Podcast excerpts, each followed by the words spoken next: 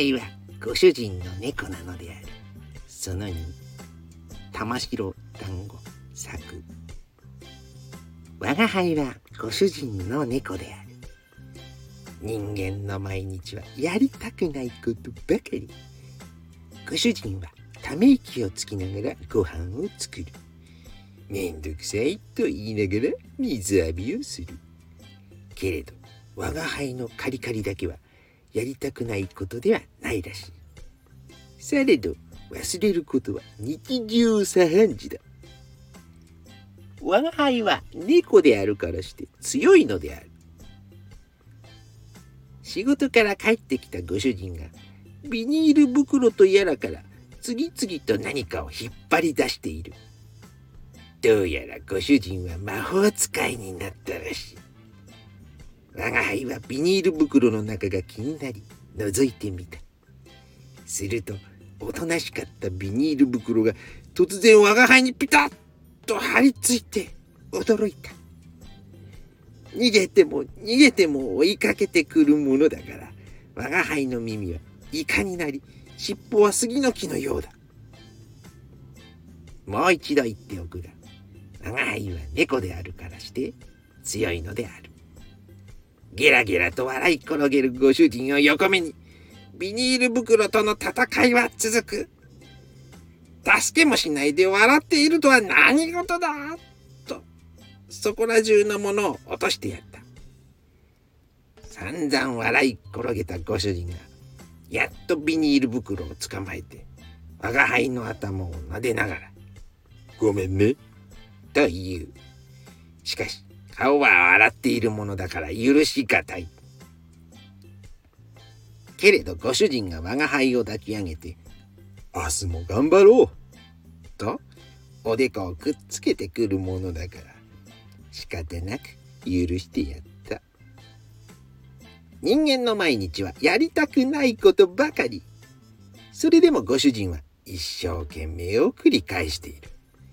そんなご主人が笑えるのならビニール袋との戦いは我が輩の任務なのである我が輩は猫である自由気ままに生きていくのがニャンセよ。これはすべて我が輩の望み通りの生き方なのである。我が輩は猫である。人間の毎日はやりたいことで溢れている。今日のご主人は仕事には行かない。あと5分だけとも言わない。カリカリの時間になっても起きる気配がないものだから頭にすり寄り喉を鳴らしてやったするとご主人は目をこすりながら「せっかくの休みなのに」と言っていたが我が輩には何のことだかわからない我が輩がカリカリを食べるのをぼーっと眺めていたご主人だが目が冴えてきたのかあれよこれよと動き始めた。そんなご主人を横目に、我が輩はお腹が満たされ、そろそろ一眠り。なんともお日様が気持ちいい。これは良い夢が見れそう。大きなあくびを一つ。ふとご主人と目が合った。なんだか背中がゾワゾワしている。これはきっとろくなことがないと慌てて逃げようとしたがにやりと笑うご主人に捕まった。我が輩は猫であるからして水が嫌いなのである。我が輩は猫なのだ。水浴びなどしなくても綺麗なのである。どんだけ叫んでもご主人は大丈夫？怖くないよ。と、容赦なく我が輩に水をかける。自慢の毛はぺちゃんこになり、愛らしい姿などどこにもない。そんな我が輩を見て、またご主人が笑う。もう一度言っておくが、我が輩は猫であるからして、水が嫌いなのである。